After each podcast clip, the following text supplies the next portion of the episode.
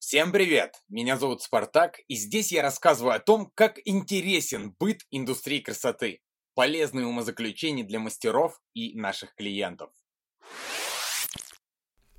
Привет! Давно не виделись. Хотел кое-что вам рассказать интересное.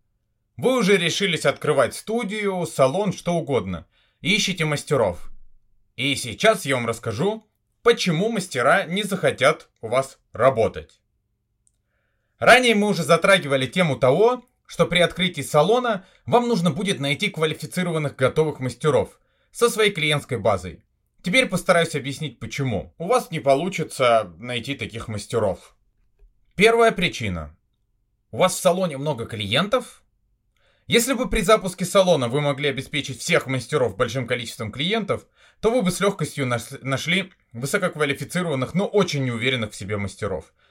Почему неуверенных? Потому что если мастер является хорошим профессионалом, то у него не может быть клиентов, только если он крайне не уверен в себе. Так как при открытии у вас клиентов на полную загруженность даже нескольких хороших мастеров не хватит, да и негоже раздавать кому попало своих клиентов, то и рассчитывать на сильную команду при старте не стоит. По крайней мере, клиентами приманить не так просто. У вас что, красивый дизайн? Да это тоже может быть причиной для того, чтобы у вас хотели работать мастера. Многие антураж путают с успехом. И когда некоторые мастера узнают, что открывается супердорогой и оснащенный салон, то сразу хотят идти туда работать. Но только потом до них доходит, что на антураже и внешне, внешнем салоне красоты, внешнем, внешней красоты салона красоты все закончилось.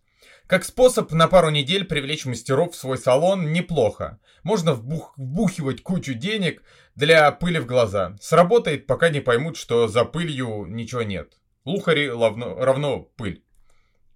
Ваша команда состоит из успешных активных людей? Если да, то, конечно, к вам придут такие же. Конечно, все хотят быть частью крутой команды. Все хотят быть частью активной команды. Но вы только открываетесь. Откуда ей взяться? Снова не туда. Еще одна причина. Может быть, вы еще и известны в городе? Стоит заметить, что ваша популярность, очевидно, выгодный ресурс. Ведь пока вы популярны, вас будут тихо или громко ненавидеть. В подсознании понимать, что вы все-таки крутой.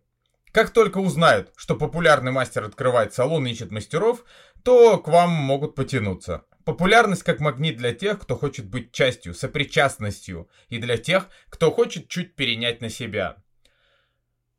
Ну или, может быть, вы готовы научить людей чему-то? Если вы делаете что-то необычное и востребованное, то найдется масса людей, которые захотят работать рядом с вами, чтобы этому научиться.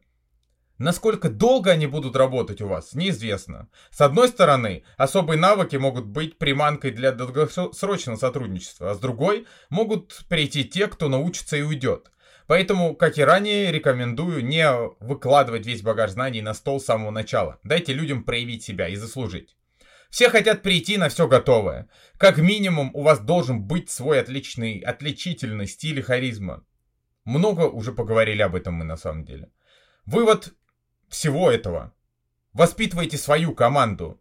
Готовые мастера придут только если у вас есть что брать. Откуда у вас на старте столько всего? То, о чем я говорил ранее.